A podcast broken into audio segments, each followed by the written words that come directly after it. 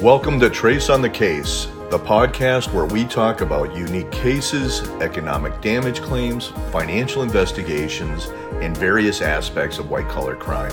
My name is Paul Rodrigues, and I'll be your host. My partner Deb Temkin and I have over 60 years of experience between us in doing what we love to do tracing money and tracing the people. We've seen it all, and in this show, we're going to be taking you below the surface, deep into our world, so you can learn how we work and how we've solved some very complex problems. Because let's face it, the most tricky cases require bringing in the experts. This is Trace on the Case. We have a tremendous episode ahead of us. We are happy you're here, so let's get into it.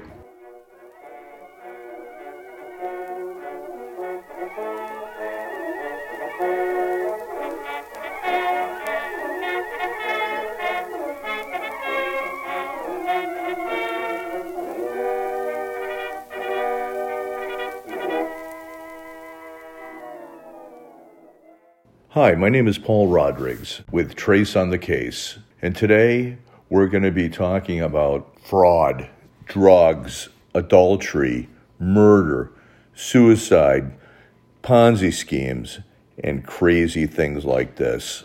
So you might be asking yourself, what does this have to do with forensic accounting? Because I am a forensic accountant. Well, it has everything to do with it. And that is, is you will discover as you do investigations, and hopefully, if you'll follow along with our podcasts, you will find out about my fascinating world and about things that we uncover in the business world with unscrupulous business people. I call them snakes in suits. So sometimes I tell people I'm a professional snake hunter. I'm hunting basically people that are trying to do something wrong. They're causing financial damages, and I've got to find out how they did it. And if it's not a fraud and embezzlement case, I'm trying to find out how somebody may have breached a contract or somebody's trust or fiduciary duty or these types of things. And I find out what happened, and I have to calculate the amount. In these podcasts, I will be sharing real life stories because the best stories are the real life stories, and they're more unbelievable than the movies. You might be wondering how I got here, how I got mixed up in the world of truth versus lies, and how I find truth in numbers. So basically, what I'm doing is, is I am trying to find facts and piece together the various facts and anomalies that I see and weave it into an understandable, simplified story because some of the cases are very complex. You've got a lot of different actors, you've got a lot of different amounts of data and numbers flying everywhere. Well, how I got here is kind of a long story, and I'll try to keep it short. But I actually started off as a physics major. I'm always intrigued by things that are hard to understand and, and complex mysteries. I enjoy watching detective shows. In fact, being a forensic accountant is like being a financial Sherlock Holmes. You need to have the right background. You've got to understand financial statements, transactions, how money moves within the accounting system, and where unscrupulous people can hide the truth and you've got to have the credentials. Without the credentialing, you're not going to have the skill set to be able to do this. You need to, when you're working with large multi million dollar cases, you need to be a certified public accountant. You need to be a certified fraud examiner. You've got to understand financial forensics. You un- have to understand economics and economic damages in order to do this type of work. So it's really a multidisciplined uh, type of work that I do. In other words, there's an old saying figures don't lie, but liars can figure. And so I'm trying to use that to figure out what happened. Most people think that accounting is boring and only for introverted people. And, you know, a lot of times and sometimes it is. So I wasn't originally drawn to accounting. Maybe that's why I started off as a physics major in college. I wanted to unravel the mysteries of the universe. But instead of creating the next nuclear weapon or figuring out how to harness fission energy here on Earth. I got interested in the business world and unraveling the financial world instead. One of the first jobs that I had after my undergraduate degree in college was that I worked as a staff accountant. One day I walked into my manager's office and had explained to them that I thought that if somebody was really unscrupulous, they would be able to rob them blind and probably get away with tens of millions of dollars and they wouldn't be caught. So then my manager said, No way. And I said, Yeah. And he said, Well, how would this work? And I told him if a person did X, Y, and Z, that it would work pretty easy. And I'm not going to tell anybody here on how to do this. But any rate, he was floored, and we tested out the system to see if it would go through, and it would. And after that, he said, Paul, you've got to go back to school and get your and become a certified public accountant, a CPA, and that they were willing to pay for it. So that's how I first cut my teeth on forensic accounting. After getting my graduate degree, I went on to work for one of the big four public accounting firms in the tax department. And outside of tax season, we were uh, given consulting projects to work on, could be anywhere in the US.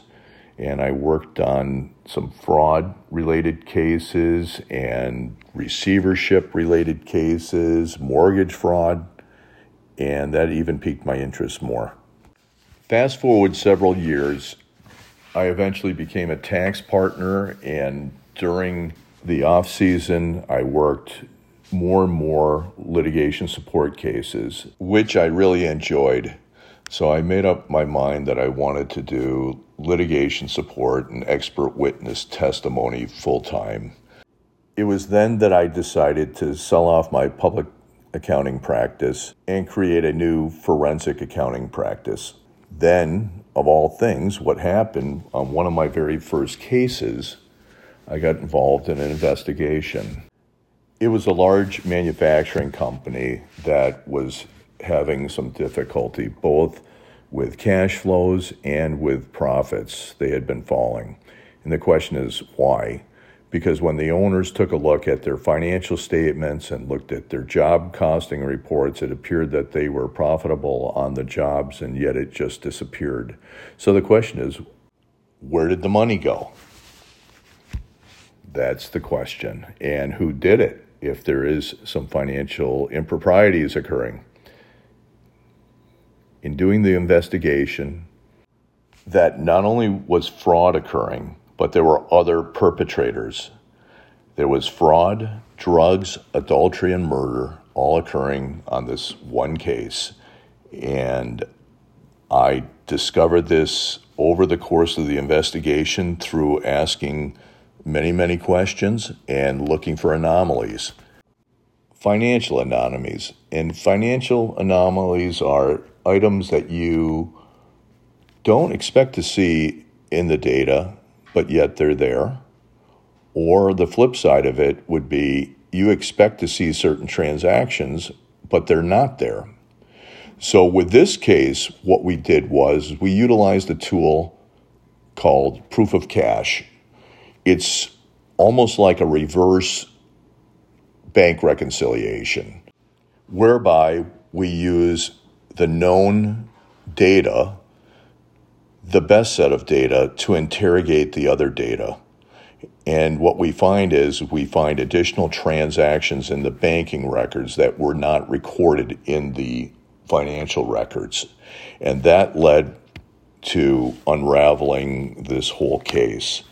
And it was the accounting manager that was committing a embezzlement scheme and once I determined that, we ran background checks on her, and we were able to find that her sister, lo and behold, owned a trucking company that they were overpaying.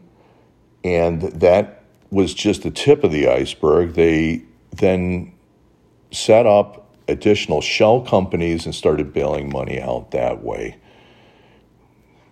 And like I had mentioned previously, I also look for motive. And that way, once you understand the motive, you can sometimes identify additional items that were stolen or misappropriated. And in going through all the questioning, I found out that her motive was needed extra money for drugs and for an illicit affair, and that the other co conspirators that were in on this, one of them was the plant supervisor who was committing adultery with the office manager. The office manager then was blackmailed by the plant superintendent to hire his son who had killed his wife.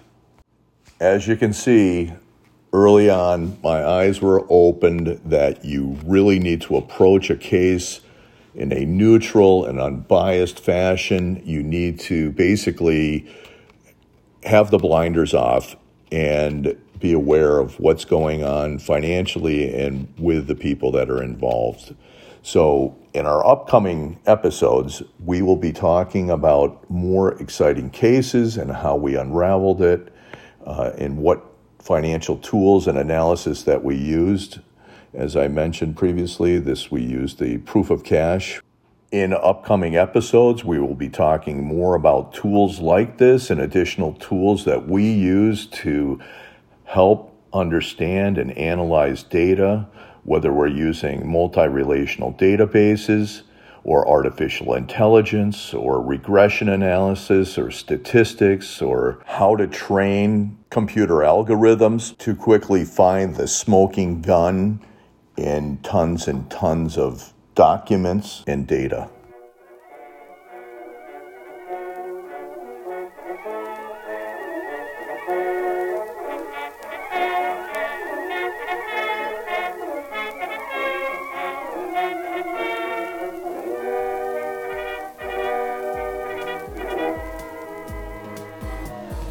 Thank you for listening to another episode of Trace on the Case.